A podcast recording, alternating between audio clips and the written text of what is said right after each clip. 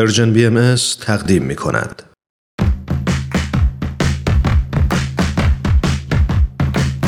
نقطه سرخط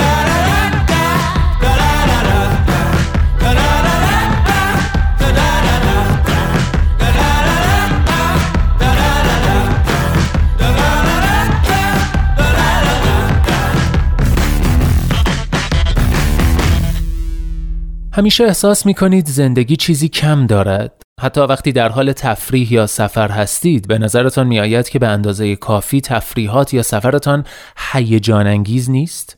شادی از نظرتان تجربه فوق‌العاده است که با این دلخوش های روزمره به دست نمی آید؟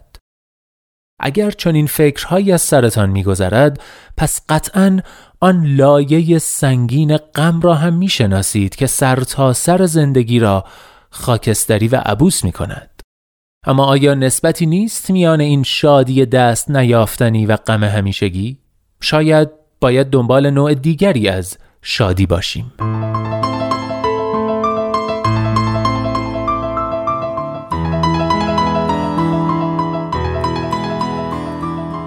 بله دوستان مقدمه ای بود بر یادداشت نیرنگ شادی در این یادداشت که در وبسایت ایان و ترجمه فارسیش هم در وبسایت ترجمان منتشر شده کودی دلستراتی به صورت علمی و موثق به همون نشون میده که هرچه بیشتر دنبال شادی می رویم غمگین تر می شویم.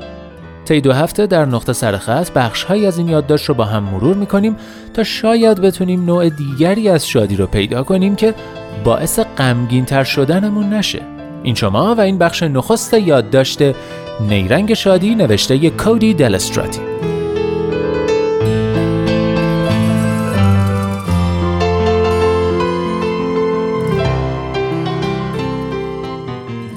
در سال 1920 روانشناس آمریکایی جان بی واتسون مقاله پژوهشی منتشر کرد که در زمره مشکوک ترین کارهای قرن بیستم از لحاظ اخلاقی به شمار می رود.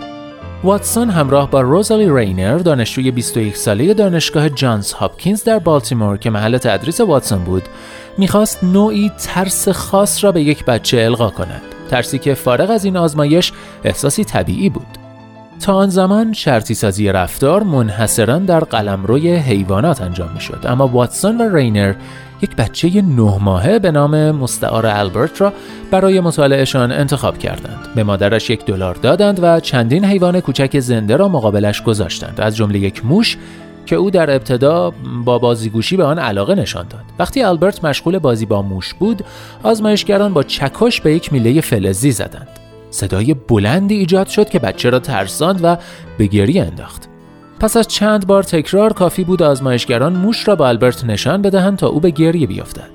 حتی بدون آن صدا آنها توانسته بودند ترس از موشها را با شرطی سازی در او تزریق کنند که در نهایت به ترس از چندین و چند حیوان با پوست مودار و خزدار مثل خرگوش ها و سگ ها هم تسری پیدا کرد. پس از انتشار این مقاله در کمال تعجب جانز هاپکینز دستمزد واتسون را 50 درصد افزایش داد. ولی بعد وقتی همسرش نامه های عاشقانه او به رینر را کشف و منتشر کرد دانشگاه اخراجش کرد. واتسون هم فورا سر از عرصه تبلیغات درآورد. شرکت جی والتر تامسون را استخدام کرد تا تحقیقاتش در شرطی سازی انسانها به ویژه مصرف کنندگان را ادامه دهد. واتسون بعدا در این باره گفت تازه میفهمیدم که تماشای رشد منحنی فروش یک محصول جدید مثل تماشای منحنی یادگیری حیوانها و انسانها هیجان انگیز است. او که منش علمی را به وادی تبلیغ آورده بود چند وظیفه داشت. القای وفاداری به برند، خلق شخصیت محصول و طبق همان کاری که او و رینر با آلبرت نه ماهه کرده بودند القای ترس هایی در مصرف کنندگان برای واداشتن آنها به خریدن برخی محصولات مشخص. مثلا برای شرکت دستمان توالت سکات او به خلق یک تبلیغ چاپی کمک کرد. جراحان به یک بیمار نگاه می کنند و متن پایین عکس می گوید و مشکل با دستمال کاغذی زبر شروع شد. تا مشتری را بترساند و محصول را بفروشد.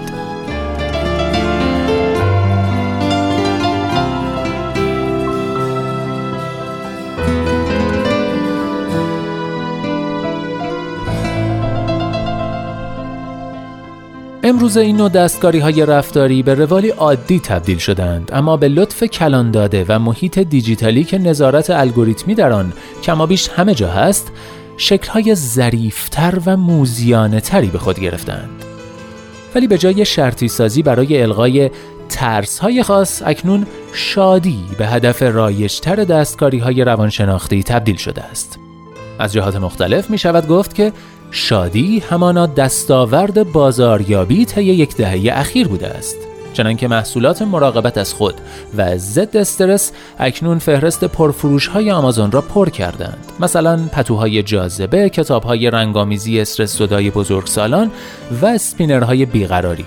و کنار کتابهای پرمخاطبی اعلانه کردند که بلاگرهای شادی نویس تعلیف می کنند. آنچه همه این چیزها را گرد هم آورده است نسخه خاص، نگران کننده و بسیار جدید از شادی است که می‌گوید باید به هر قیمتی از احساسهای بد پرهیز کرد. این حکم به پرهیز از ناشاد بودن و حتی ظاهر ناشاد داشتن فرهنگی را رقم زده است که در آن هر کس از طریق اینستاگرام و شبکه های اجتماعی دیگر زندگی می سازد صرفاً برای اینکه آن را پیش چشم عموم مردم بگذارد. این زندگی سلسله ای از تجربه های فوقلاده است ولا غیر. غم و یأس رد می شوند و حتی تجربه های خونسا یا پیش پا افتاده زندگی نیز از قاب تصویر رتوش می شوند. انگار که ظاهر ناشاد نوعی نقص اخلاقی شمرده می شود. انگار به قدر کافی سخت کوش نبوده ای یا به اندازه کافی به خودت باور نداشته ای.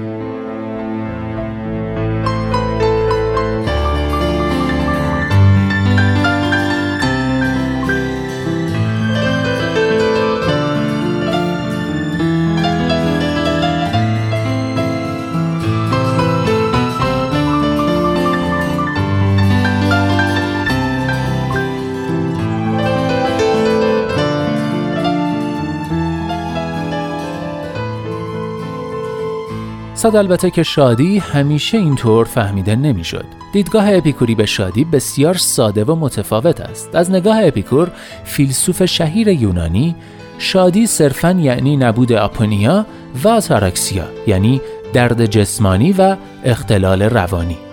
این شادی در پی بهره مادی یا کسب تجربه های ارضا کننده نبود بلکه بیشتر با شکرگزاری دائمی مرتبط بود در این فهم از شادی تا زمانی که درد روانی یا جسمانی نداریم می توانیم راضی باشیم. متفکران مدرن شادی را کمتر در قالب نبود درد و بیشتر در قالب زیادت بهروزی می بینند. مثلا ریچارد لیرد اقتصاددان انگلیسی طرحی را تدوین کرد که می توان آن را اقتصاد شادی شمرد. این ایده همکنون مبنای یک پیمایش سالانه به نام گزارش جهانی شادی است که اندازه می‌گیرد که درآمد فرد و ثروت جامعه چقدر بر شادی اثر می‌گذارد. ولی لیرت هم مثل اپیکور سلامت روانی را مهمترین عامل در شادی می‌داند.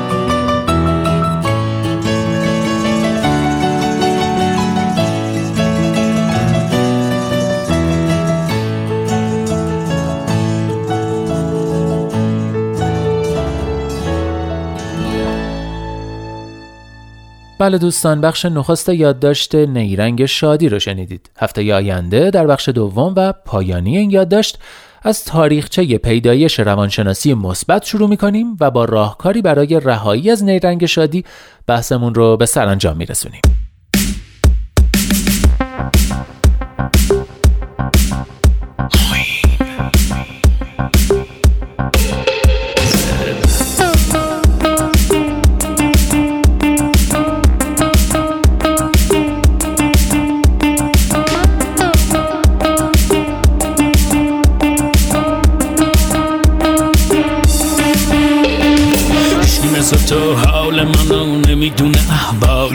زب زب که با میشه چشم با تو خوب و خوشحالمو با تو میشه پروانه شد و به گلا بوسه زد بودن تو هی جشت گرفت. تا هفتش روز بعد با تو میشه تا صبح قیامت بنویسم ازش. انقدر تو خوبی که اصلا من دیگه نمیام به چشم. خنده ها دلم چه مرزه در دل علاج منه. قهقه بزن قربون چشات پیشتم نباشه غمه. شما دمتون گرمه ولی نفستم از جای گرم. دست و بال من خالی اما هنوزم عاشقم. شیرینه که با هم برسیم صبوری کنیم با درو بیده مال ترسه میمونه. خاکی های اینجا درو شما دمتون گرمه ولی نفستم از جای گرم. دست و بال من خالی اما هنوزم عاشقم. شیرینه که با هم برسیم صبوری کنیم با درو بیده مال ترسه میمونه. خاکی های اینجا درو Oh.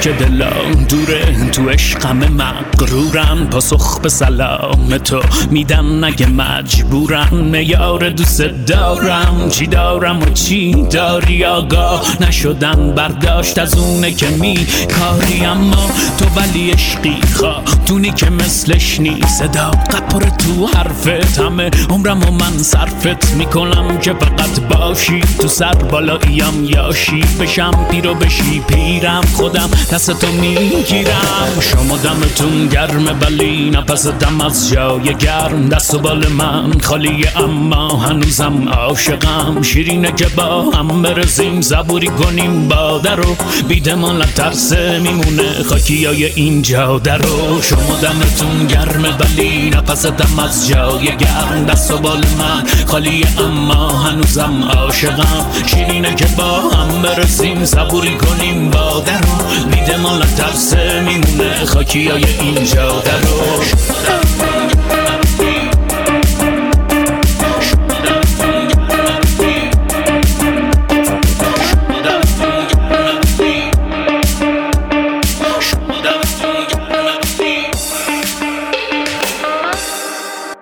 اینجا ایستگاه مهر و دوستی است رادیو پیام دوست. دمتون گرمه. البته دم شما که واقعا گرمه ولی این عنوان آهنگ باحالیه که با اجرای معین زندی معروف به معین زد شنیدیم. ترانه با آهنگ این قطعه کار خود خواننده است و تنظیمش رو سعید انصار انجام داده.